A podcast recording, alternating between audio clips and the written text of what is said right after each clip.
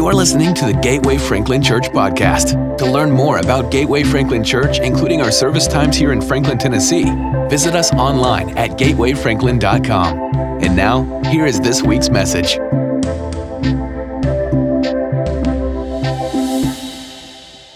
Well, historically, I haven't, very, I haven't been very good at celebrations. Um, receiving them makes me feel uncomfortable, and so consequently, uh, I haven't been very good at throwing them on behalf of uh, someone else. But I have gotten better, and I, and, I, and I am getting better because my understanding of why celebrations matter has matured. Celebrations are thrown as an expression of honor. You're throwing a celebration on behalf of someone else, it's an expression of honor. We don't, we, we live in an honor less culture, right? Not, not an honor more culture. And so, so the, the, the giving of honor is a good thing. Celebrations are thrown to highlight except, exceptional achievements. Um, celebrations are thrown to commemorate past events. And then when you, when you have a celebration that commemorates a past event, what you're really doing is you're leveraging the past for the future right? You're leveraging the past for the future when you commemorate a past, a memorable past event. So, but you know who is really, really good at planning and carrying off celebrations? God is really, really good at developing and planning and carrying off celebrations. In the Old Testament, God created three national celebrations, and they also were known as feasts, proving that no celebration is complete without good food, right? All those ancient feasts had uh, and still have a central quality to the life, our lives, which we'll demonstrate today, the lives of those who celebrated then. Because they celebrated God fulfilling a promise. And when you celebrate God fulfilling a promise, what you're doing is you're reinforcing the fact that He fulfills promises. What, what, what He's done in the past, He does in the now, and He does in the future. All right? So um, the Passover feast was the first of three national Jewish feasts. Every, they were so important that, this, that, that every male Jew was required to be in Jerusalem for the celebration. Right, so no matter where they would have scattered, this would have been something to draw them back. And it was a seven day celebration to celebrate um, the Egyptian slavery, slavery ending and, and when you read that in Exodus, it, was, it says it was 430 days or 430 years to the day. Right? And if remember already some, some, at some point in this, this year, I preached on the perfect timing of God. Right? And so, so it was a celebration of that 430 years of slavery ending. Now, that feast is the backdrop to what we celebrate as, as Easter. So, so we, what God's doing is layering and leveraging this feast of we have a physical celebration of a physical breakthrough of slavery, a, a physical timing of freedom to our spiritual timing of freedom. All right? Um, Jesus' death and resurrection brought about the release from slavery and bondage of sin. The cross bridges the relationship gap that sin created. And it's that piece of Easter and, and, and the death and resurrection of Christ that I think that is underplayed. And what, what I mean by that is I think we really play up the idea of our sin being forgiven. And if you drill down with that, really that's a legal, we're drilling down legally, realizing that a, there was a legal obligation for the penalty, and then that legal obligation has been passed on to Christ. Christ dies, pays the price for us, and then the sin is now forgiven and gone. But, but what's the significance of the sin being forgiven and gone? The significance is that the gap, the, the, the relational gap between us and God has been removed. That, that's the significant part of salvation. Not just that now somehow I'm in a different standing, but where am I standing? I'm standing close to the Father because that gap is gone. Christianity is 100% about our relationship with the Father, our Creator. And all of time has been put to restoring that relationship. Not just about we, now we're different people. Why are we different people? We're different people because now we are back in relationship with God, our Creator. And we supersize celebration of Easter, don't we? I mean, you know, we, we maximize this. Um, we start out, I'm just talking about us, right? So we, we start out with Palm Sunday. I mean, Palm Sunday begins our celebration of Easter. Um, we do a Good Friday service. We have a blowout for our kiddos, right? The Stations of the Cross. And then we add in the eggs and the candy because it's just a good mix. Um, and it culminates on Easter Sunday. Now, to give you an idea, this year, kind of our, our average Sunday morning attendance, right, uh, is around in the low 400s. Around 420 people on any given Sunday this year show up at Gateway at one time in one place to worship. And then you add our online, our online campus coming in at the, um, and it adds about another 80 to 100 people on any given Sunday, right? So that puts us in the low 500s on any given Sunday. Ah, but let's look at Easter. On Easter, our in person, in house attendance was, was over 770. And then when you add in our online people who came watch online, we were in the low 900s. Now, if you've been around church world um, a little bit, you generally kind of poke fun at that somewhat, you know, you know, the people who show up on Christmas and Easter. Um, but in fact, I think here's the best way to look at that that the day is so significant that regardless of what your um, attendance patterns have become, a majority of people that attend a particular body decide, well, we're going to make sure on that day we're there. I might not be able to be there the day before, it's Sunday before. I might have only been able to be there this, this, that, that, that Sunday this whole month, but I'm going to be there. See, that, that, that is the significance that we, have, that we have realized about that one part of that celebration of Passover and Easter because that resurrection Sunday is we're celebrating because our sin has been forgiven so that our relationship with God would be now put back in place. It's an important, it's important celebration. Now, you may not be aware, except um, um, Kelly said, tells people happy Pentecost Sunday. And that still may be a um, still just kind of a generic, you don't even know really what that means. But today is the start of the second celebration, Jewish celebration, where all the Jewish males and families were expected to come to Jerusalem to celebrate this festival. Now, it was known as, um, is also known as the Feast of Weeks. So it was exactly seven weeks and one day from the Resurrection Sunday, okay? Feast of Weeks doesn't elicit a whole lot of energy there, does it? Feast of Week. So it's also known as the Feast of Pentecost because Penta is Greek for 50. It was 50 days removed from Passover. Again, not really something that elicits a lot of celebration. Um, but that's a marketing problem, not a substance problem. All right? I, mean, I really do. I really think we don't celebrate this one because it's more of a marketing problem, and you've just come off this big Easter thing. And so, how important can be something 50 days later? Well, let's look at what it was designed to celebrate. It was designed to celebrate two particular things, and that we'll see the layered and the parallel in our lives um, now. First, historically, it was to mark the giving of the law from Moses, from God to Moses, and Moses to the people on Mount Sinai. Okay?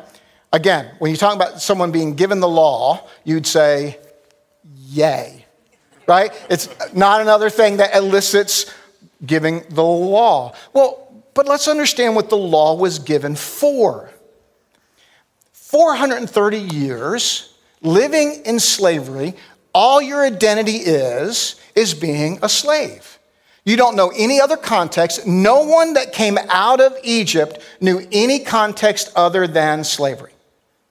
All right? And listen, when, when, Moses, when God told Moses to go to Pharaoh, he told them not just, not just to let my people go, he said, Let my people go so that they may worship me, which is a good indication that in, in that, in that uh, bondage situation, worship of Yahweh didn't really exist and definitely doesn't exist how he's about to tell them how to do it.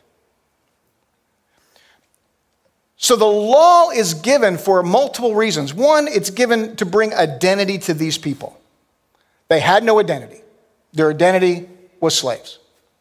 The law was going to connect all of their behavior to the lawgiver, and that was going to give them identity. They were going to think differently, look differently, act differently, because the law was going to help them do that. The law would tell them how to worship. They didn't know how to worship, it was foreign to them. I want you to think back, those of you who are followers of Christ now, I don't know if you think about the context that you came out of. Maybe, so, my context, fortunately or unfortunately, had come through the church. All right? But I think about my friends whose context of coming to Christ did not come through the church, meaning they were an adult. Let me ask this How many people you came to Christ as an adult after the age of 18? Perfect. And what I want you to think about is did you have any context of worship before coming to Christ? I mean, what, what could that have, I mean, even the concept of worship in general. Like, what is that about? Right? And so you start maybe coming to church and you start looking around, okay, well, how do you do this? My dad, my dad who really uh, came to be a believer late, late, late, I mean, like probably years before he died, but he would come to church with me some in Atlanta. And um, I said, Well, Dad, what do you think? And he said, Well, at least they tell me what to do when I'm supposed to do it. it's time to stand, stand. It's time to clap, clap. I mean, you know. So, you know, you're giving me enough prompts through it, right? But that's more, that's more a form, right? That, that's, um, I remember I went to a Methodist university. I didn't know Methodist from hole in the ground. Okay, I grew up as a spirit filled Pentecostal kid, and I show up at a Methodist university to do my doctoral project. And I showed up at the first worship service, and man, there was a bunch of stuff.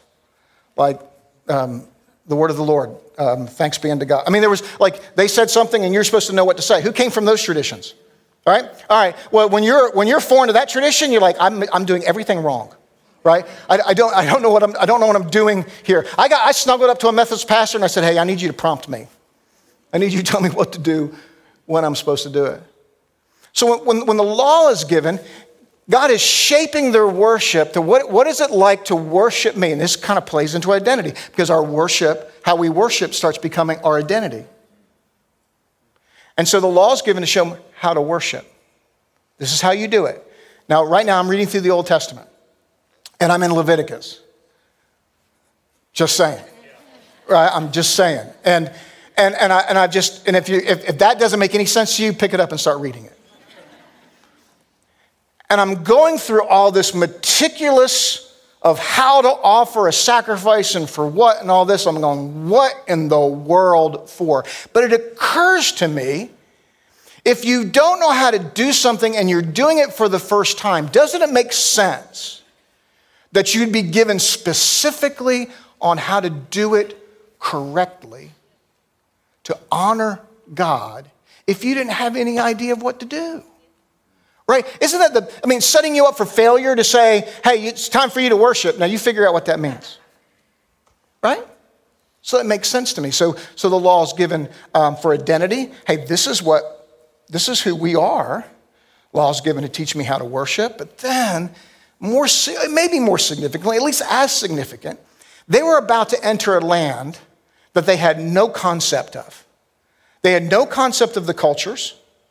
They had no concept of how the other people worshiped other gods. Now, they had come out of a plethora of worship in Egypt, where even the Pharaoh was considered divine.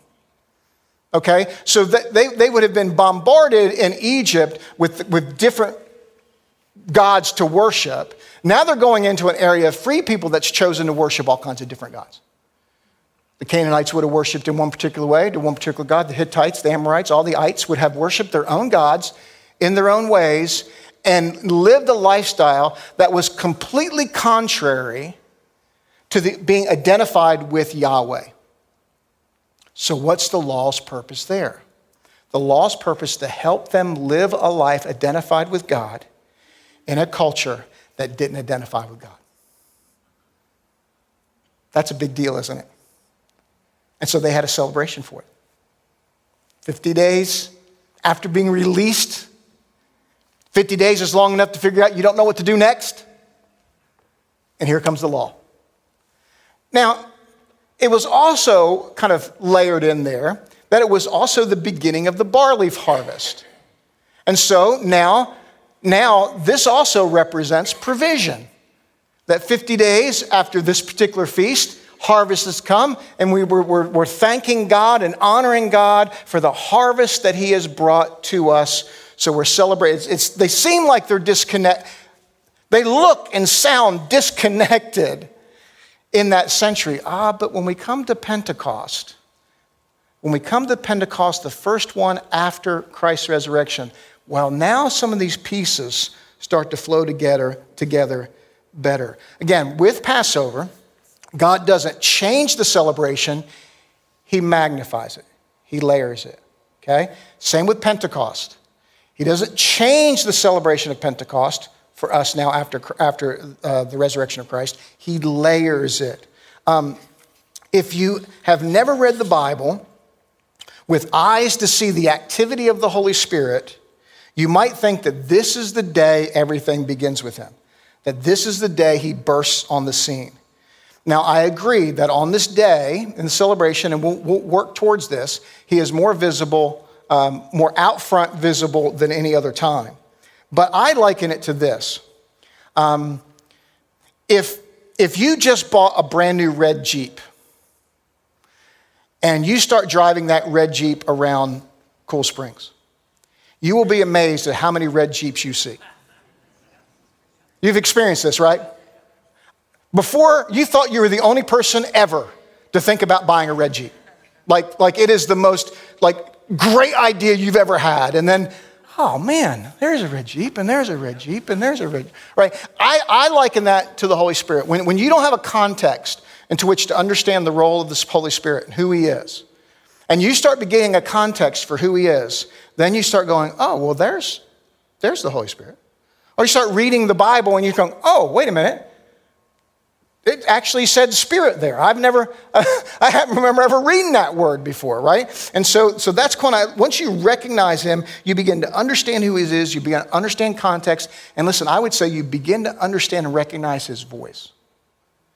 Remember, I taught you, uh, I mean, I, repeat this teaching so many different times, but you understand who's talking by the tone. Because at first it sounds like you, but actually the tone, I'll say the tone is the tone of Christ, the tone of the Father. Listen, this is the Holy Spirit. It is the tone of the Spirit interacting with you, guiding you, directing you, empowering you. That, that is, and once you, but, but you don't have a context for that, you don't know who to, to accredit that with. You don't know who to ask that from. You don't know who to give credit to. So, God's timing, again, being impeccable. so, when, when on this day of Pentecost is the first harvest, of this new fledgling church. Because Peter gets up after, and I'm, I'm, I'm telling you stuff before I tell you stuff. That's on purpose. All right? Peter stands up and he preaches to a, I mean, thousands. I mean, there's no telling how many thousands of people he is giving this address to. And I say that because 3,000 of them respond to his message. It's inconceivable to think that 100% of the people, right, responded. I mean, someone went, right? So, so there's no telling how many thousands of people are there. And Peter steps up in front and says, The man you crucified 50 days ago, that's who's responsible for all of this. He really was the Messiah. And 3,000 people said, Well, what do we do now? Really, that's what they say. We believe you. What do we do now? They said they were, they were, they were torn to the heart. And he said, Repent. And they repented. They, they, they said, No, we believe that he, he's the Messiah. We repent of our, of our sin and our, our separation from God. This is, this, is the, this is the person we've been told about. How is it possible that Peter would do this when 53, day, 53 days earlier, he says, I don't even know this guy? That was the message last week.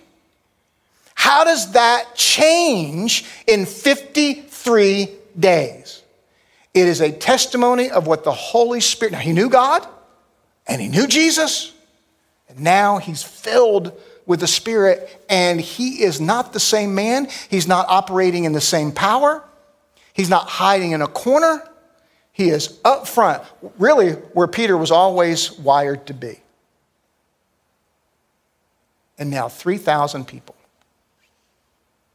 when you read the end of Acts chapter 2, more thousands start coming. And this, is, this isn't a matter of days, maybe weeks. How's that possible? The harvest is possible because God initiated the harvest on the day that we celebrated harvest. Do you see his timing on that? He's, he's illustrating this has always been a day about harvest. And here's your harvest. And this begins the establishment of the main harvest mechanism that God has the church. The church is the harvest mechanism.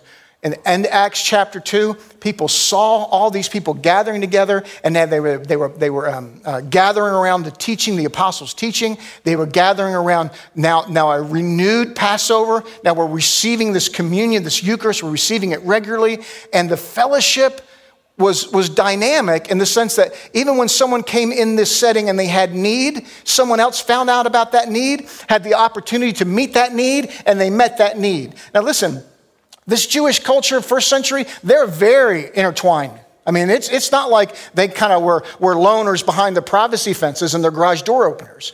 So, so this still had to be something significantly different, significantly different that they were drawn to. This is the harvest beginning and the church being initiated as this harvest uh, kind of mechanism. Um, so the, the law was a temporary bridge to God. This is how you stay connected to me. That was the law, temporary bridge. The cross becomes the permanent bridge. Cross becomes the permanent bridge. Now, Christ has bridged, bridged, uh, bridged this gap once and for all for all time. Temporary, permanent. So, what's the purpose of the Holy Spirit? Well, the Holy Spirit now is to teach us how to live life. When you came to Christ and you were like, I don't know what to do next, the Holy Spirit is the one who tells us and teaches us what to do next. When you come to Christ and you realize there was an old lifestyle that you've had and you know that that lifestyle should not be the way you continue to live, how do you break away from that lifestyle? the power of the Holy Spirit. Because you couldn't do that on your own before, but now we're empowered to do it because of the Holy Spirit. We can't, I'll say this even, we can't become all of whom we've been freed to become without the abiding, guiding, guiding presence and the power of the Holy Spirit. Just like we need freedom from sin initiated for us at Passover, we need the presence and the power of God through the Holy Spirit initiated at Pentecost. I mean, well, I'll, hopefully I'll transfer that one thought to where it really should fit. So, our summer series is called Fire and Wind, a summer of renewal. In the first four weeks, I'm going to focus on the Holy Spirit's renewal presence in our personal life. And then the back half of the summer renewal of our purpose, and renewal of power. Um, again, the church was always the place where your purpose was to be discovered, to be matured, to allow that purpose to flourish and change and grow so that that purpose is lived out here and there. It's not exclusive. Our purpose isn't lived out here and not there, or out there and not here. That this, this becomes the petri dish of learning what your purpose is and what your giftings and callings are and how they get fleshed out and mature. Like, like um, if I said that I was gifted and called to sing, you know, first of all, that's not true. But just because that becomes my gifting and thing I feel like I'm, I'm, I'm propelled to do doesn't mean I'm good at it right now. Or that, all that would mean is God's calls you to, do what you're good at,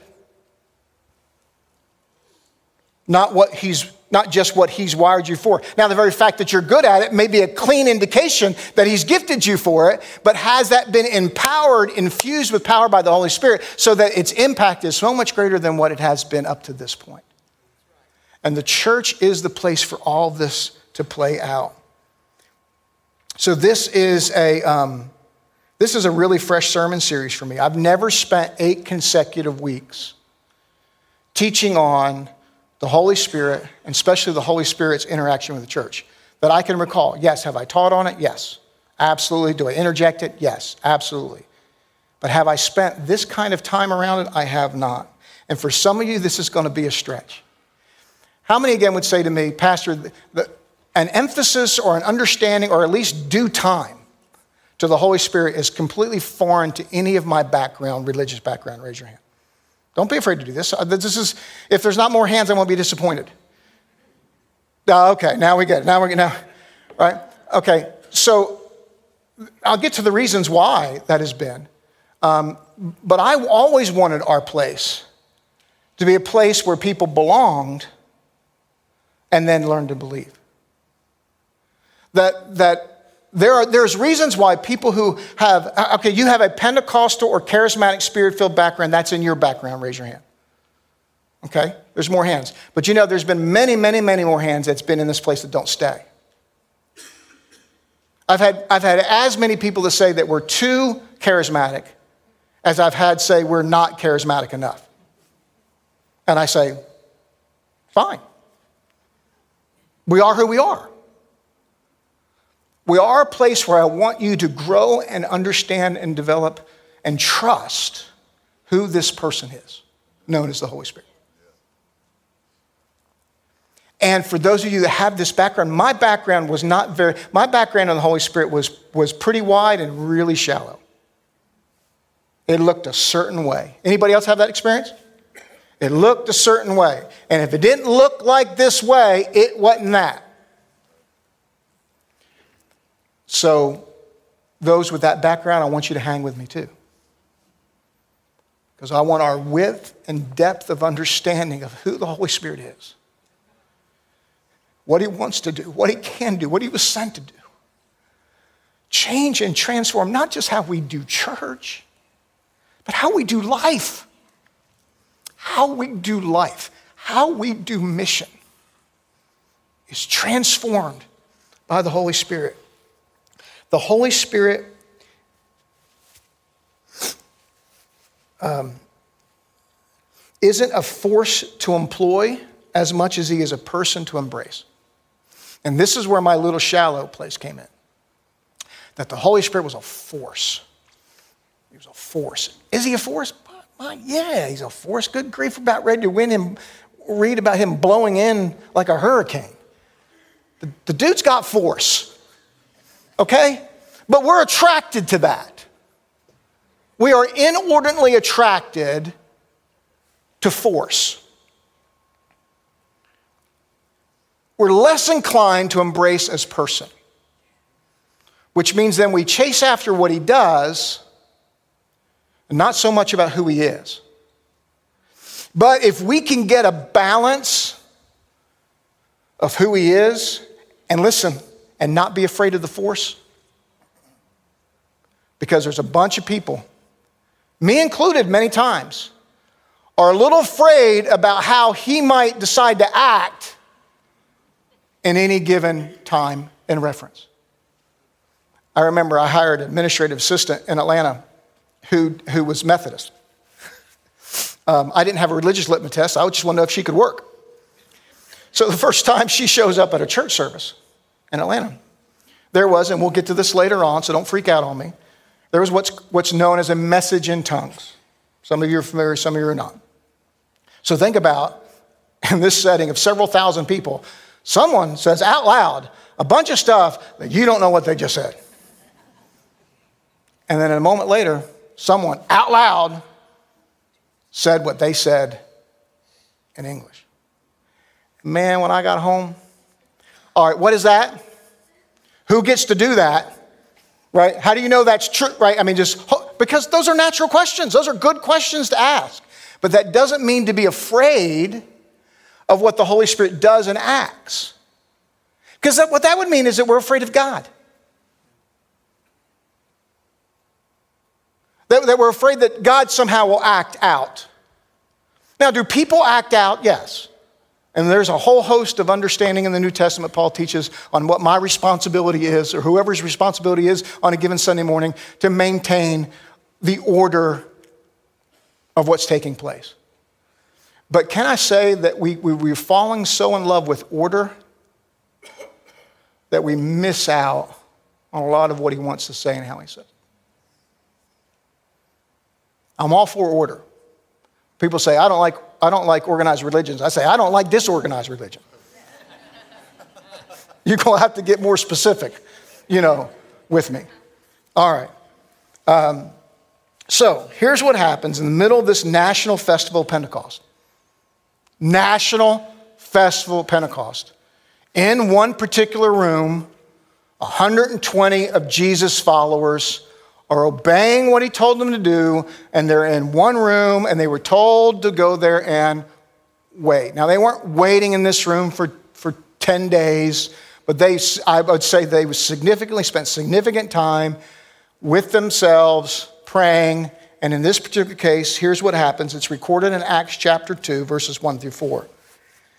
When the day of Pentecost came, they were all together in one place. Pretty significant that all together, they, they, they were unified over what they were searching for.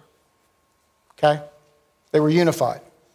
Suddenly, a sound like the blowing of a violent wind came from heaven and filled the whole house where they were sitting. They saw what seemed to be tongues of fire that separated and came to rest on each of them. All of them were filled with the Holy Spirit and began to speak in other tongues as the Spirit enabled them. So when I read uh, phrases like sound like, seem to be, it tells me that they're trying to describe something very, very new. They had not had any kind of experience like this before, and he's fighting for words and descriptions. And we know that in Scripture, fire is a purifying agent, and we know that wind. Um, uh, well, filled is a word uh, to capacity. Um, Wind is actually a unique, it's, wind and breath always represents the Holy Spirit. Wind, breath. So we hear words like new, sensational, powerful, purifying, filled. And when I look at the tongues part, I look at it as there's personal, there was a personal impact. There was a personal impact, right? You, you, don't, you don't have that experience um, on the sideline of that. So, so there was, a, there was a, per, a personal application that they were feeling there. One of the reasons why the Holy Spirit uh, doesn't get the attention to match his activity is because it's very difficult to relate to fire and wind. Right? Fire, wind, spirit, water. How, how do you relate to that? Right? In the Old Testament, we get a good picture of God because he's known as God the Father. And regardless of your interaction with your father, regardless of what that looked like, you still understand. And I understand that it taints sometimes our understanding of God, but God the Father is pretty plain to look at, right? God the Father. Okay, I get that. I get that concept of Father. All right, well, well, Jesus now is God's son. Well, we're sons and daughters. We understand that relationship as well, right? So, God the Father, check. God the Son, yeah, I got that too. God the Spirit, huh? H- how do you relate how is it possible to relate to Spirit? Well, I want you to understand that, that the Holy Spirit's role in the Trinity, what's known as the Trinity, God existing in three persons, one God, not three gods, one God existing in three persons of the same substance. This is crucial to Christianity. I mean, this is the heart of Christianity. In fact, without embracing the Trinity, it's not Christian. It was so important for the early church to understand. In the early third century, a council formed, the Council of Nicaea, in order to hammer out what does it mean to be a Christian. We need to get this definition clear. And between that and another council at the end of that century, they came up with what's just simply known as the Nicene Creed. Now, if you are of a, of, of a, background of Catholic, Methodist, Presbyterian, Lutheran, you, you, probably are familiar with the Nicene Creed, right? But if you grew up in a Pentecostal church like I did, Nicaea who? We didn't, we creed, what's a creed, right? What's a creed? Well, here, so, so here's for, for my spirit-filled folks, here is this creed. We believe in one God the Father, the Almighty, maker of heaven and earth, of all that is, seen and unseen. God, check. We believe in one. So this is 1600 years old, just, just for you that would need that history. We believe in one Lord, Jesus Christ, the only Son of God, eternally begotten of the Father, God from God, light from light, true God from true God. That the creed is trying to establish he just wasn't a guy that was born. Okay? Begotten, not made, of one being with the Father. Through him all things were made. For us and for our salvation, he came down from heaven by the power of the Holy Spirit. He became incarnate from the Virgin Mary and was made man. For our sake, he was crucified under Pontius Pilate. He suffered death and was buried. On the third day, he rose again in accordance with the scriptures. He ascended into heaven and is seated at the right hand of the Father. He will come again in glory to judge the living and the dead, and his kingdom will have no end. Jesus, check. We believe in the Holy Spirit, the Lord, not this separate source over here, the Lord, the giver of life. We see him giving life. You can read it in Genesis 1, and you can read it in the Gospels, where he hovered over the womb of Mary. Who proceeds from the Father and Son. With the Father and Son, he is worshiped and glorified. He has spoken through the prophets. God the Father, check. God the Son, check. God the Spirit, check. All this is what it means to be a Christian. And then we believe in the one holy, Catholic, and apostolic church. We acknowledge one baptism for the forgiveness of sins. We look for the resurrection of the dead and the life of the world to come. Amen. The ultimate thing that we're looking for when he returns for us. Clearly, the church even as early as the third century, believed the embrace of the Holy Spirit was necessary for Christianity. And many faith traditions downplay the Holy Spirit, um, don't really know what to do with the Holy Spirit. While they'll acknowledge his legitimacy in the Trinity, they deny his activity today. Who grew up in a faith tradition that said that the activity of the Holy Spirit ceased with the death of the last apostle? Anyone? Okay, several of you. The question I always had with that is why? If the Holy Spirit was necessary for the establishment and the launch of the first church and the transformation of the apostles in that 120, why in the world would we not need the same transformation, activity, and power of Him now? I think it's a legitimate question, never a great answer to that question. Now, it's hypothesis, except when you see how the Holy Spirit still acts today. And you go, He didn't stop. What we become afraid of is what it looks like. What does it look like? To be baptized, immersed, clothed in the Holy Spirit. Will it be something that I'm okay with? And the question I ask is you, Are you okay with salvation? Are you okay with the change and the transformation that, that, took, that took place there? And if you are, then the Holy Spirit is what enables that change to have efficacy, power. It, it, it, allows us, it allows us to learn. Again, think about, think about the giving of the law. This is what it was celebrating, and the giving of the Spirit. What was the giving of the law to do? Identity. Teach them how to worship. Give them, the, give them a pattern on how to live. So, do we not need the same things now? Jesus came to fulfill the law. Jesus leaves. Well, who steps in Jesus' place? The Holy Spirit. It's a natural progression. Uh, God is building this scaffolding for us to live and thrive right now. Um, so, okay, Charlie, then do we ever get a picture of who the Holy Spirit is? Because the fire, wind, spirit thing is still a lot to swallow. And the answer is yes.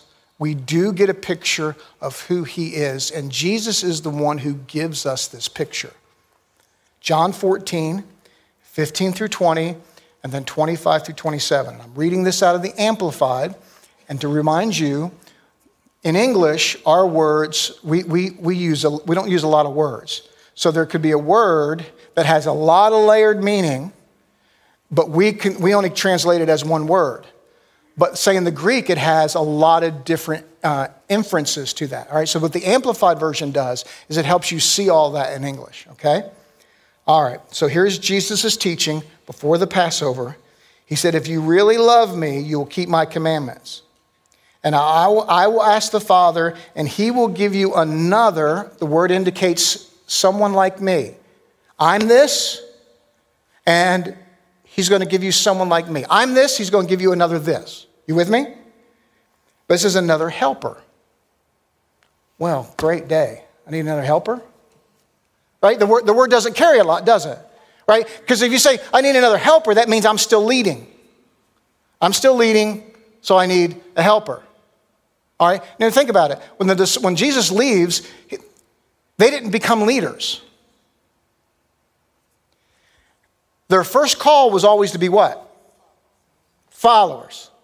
They're followers. But now Jesus, they were following Jesus. Well, now Jesus is gone. He's going to ascend. Well, if Jesus is gone, does that, now does that make me now leader? No, I'm still a follower. But I need somebody else to follow. Jesus could only be in one place at one time. But now, when he ascends, he's going to send someone that can be in all places at all time. And I don't have to be a leader, I'm still a follower.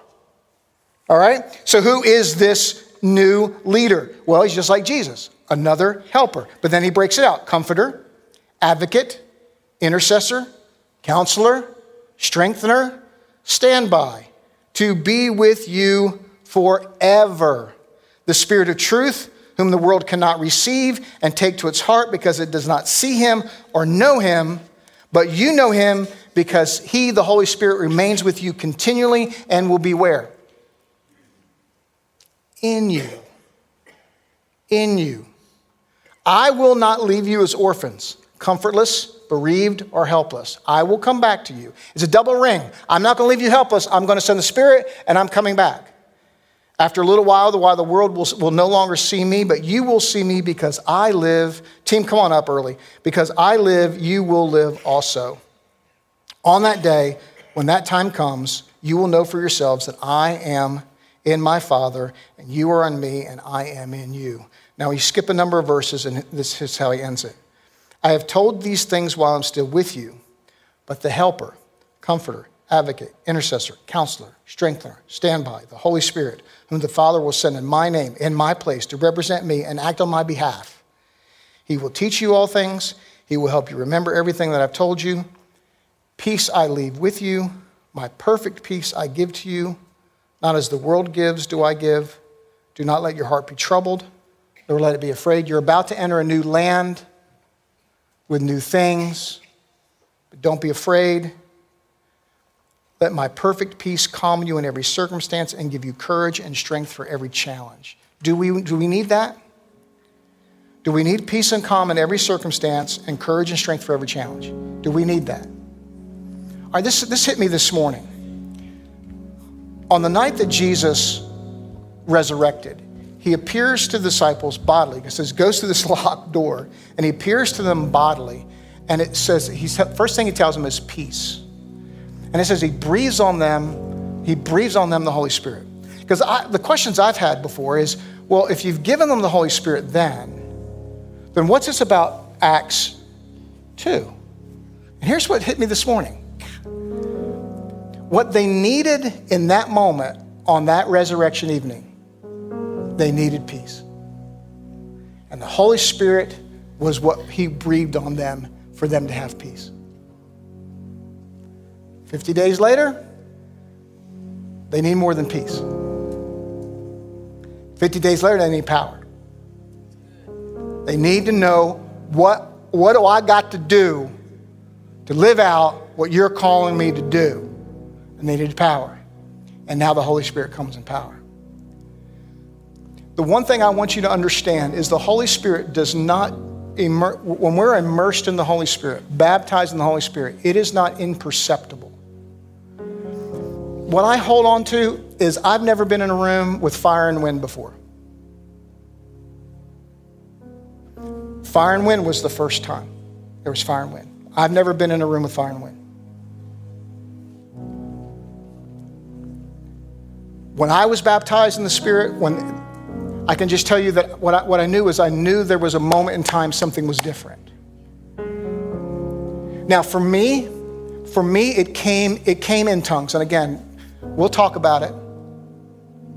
But in others that I've prayed with, through my many years of leading Alpha and Specific, there's been all kinds of different explanations of their explaining how they felt in that moment. And quite honestly, it was generally connected to the thing they were struggling with the most. I remember one person started laughing. And afterwards, when I'm able to unpack it a little bit, they said they had been without joy for years. I had someone just cry. I, I would think tears sometimes is, a, is an initial sign of being immersed in the Holy Spirit. And, and when you unpack that, there's this feeling of relief that someone's going through. There's no doubt throughout the New Testament, tongues is real. Again, we'll talk about it, but that's what most people's hang up is around the Holy Spirit, if they've had any contact, is around, I don't want that to happen. I, I, don't want that. I don't want nothing to do with that. I don't want nothing to do with someone running around. It's funny. I've seen I see football and, and, and baseball celebrations now. They'll mimic. They'll you know. That, that, that is an old school mimic of a Pentecostal in a church service. I just want you to know. And I'm like, dude, they get away with it on a baseball field. And I would just say, all those expressions that you may have seen or heard about or experienced or whatever, man, that is just uncappable joy. Uh, that's, there's only one way to explain it. Yes. Have I seen people act out? Yes. Sure. Sure they do. But I'm not going to let a few rogue people drive me away from a person in the daggum Trinity.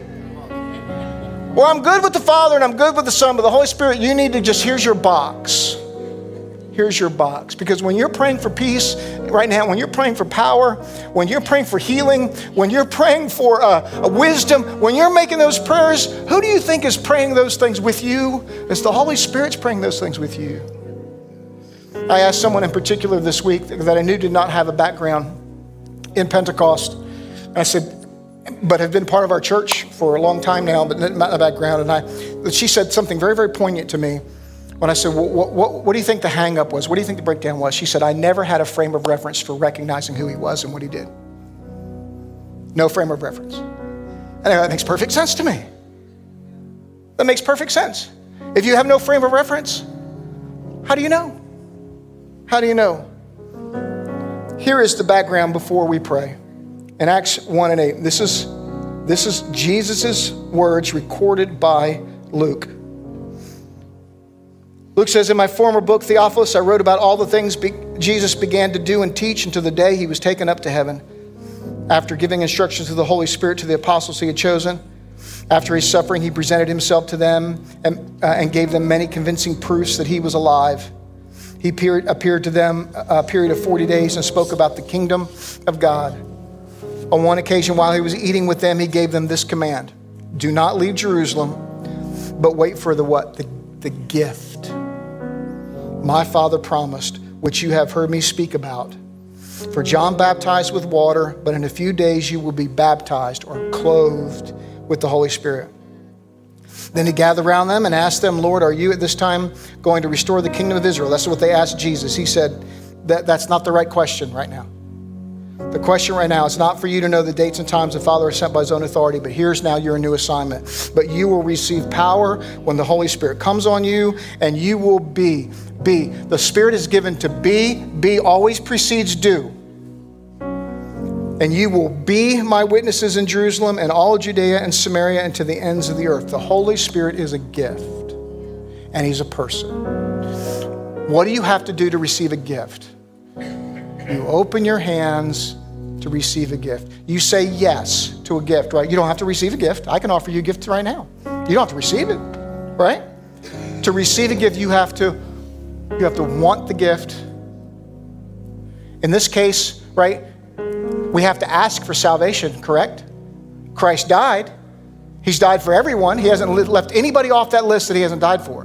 But to receive salvation, you ask for salvation. The Holy Spirit's been given, He's given to every single one of us.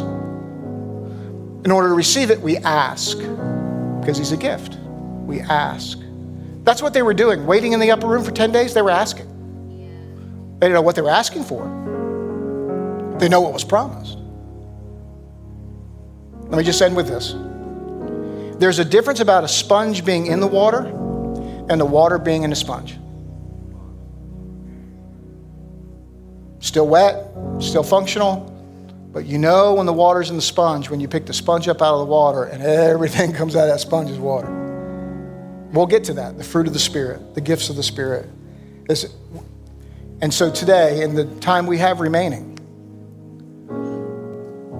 the offer to you today from the Father on the day of Pentecost is Pentecost. It's the Holy Spirit to receive and to not be concerned about the implications of the gift other than what we read. I said it this way years and years ago at Gateway, and it stuck with me. If God has more, why would you want less? And if you're less concerned about what happens, like I don't anticipate an earthquake here. I don't anticipate wind blowing through doors. I, but he can do whatever he wants to do. And that's where you got to come down to it. I don't anticipate hundreds of you running around the room dancing. I don't anticipate that. But what's interesting is if you couldn't contain what was going on, I'd be fine. Some of you might not be. I can just assure you, just trust me. I know what I'm doing up here. Okay? It's not my first rodeo. Been doing it a minute. All right, trust me. And if you've already trusted me through these years, just keep trusting me. Because I'm not teaching you anything that's not out of the Word, right? So they're going to lead us in a song, and I just invite you to do whatever. I mean, it's stand with your arms raised, come to the altar, kneel, stand with your arms raised, but ask for this gift. You with me? Ask for the gift. Ask for the gift. Everybody stand. Holy Spirit, you have, you have been center stage today. And I pray today that in my weaknesses and my frailties and my inabilities, that you still have done everything that you've intended to do in this time of teaching. And I pray for my brothers and sisters in Christ. And I pray today that they would receive the gift that you offer to them, regardless of their frame of reference, regardless of how deep their experience has been to this point, regardless if they, they have all the knowledge there ever could be about who you are. I pray in this moment that you would fill us and that you would refill us, that you would baptize us, rebaptize us. Lord, that, that you would, you would, we would immerse ourselves in you, that you would clothe us in the name of Jesus. Congregation, I encourage you to ask with all your heart. And God, I ask that you would fulfill your promise on this day in your name. Amen. We hope you were encouraged and challenged by today's message. Again, to learn more about Gateway Franklin Church, find us online at gatewayfranklin.com. Thanks for joining us today.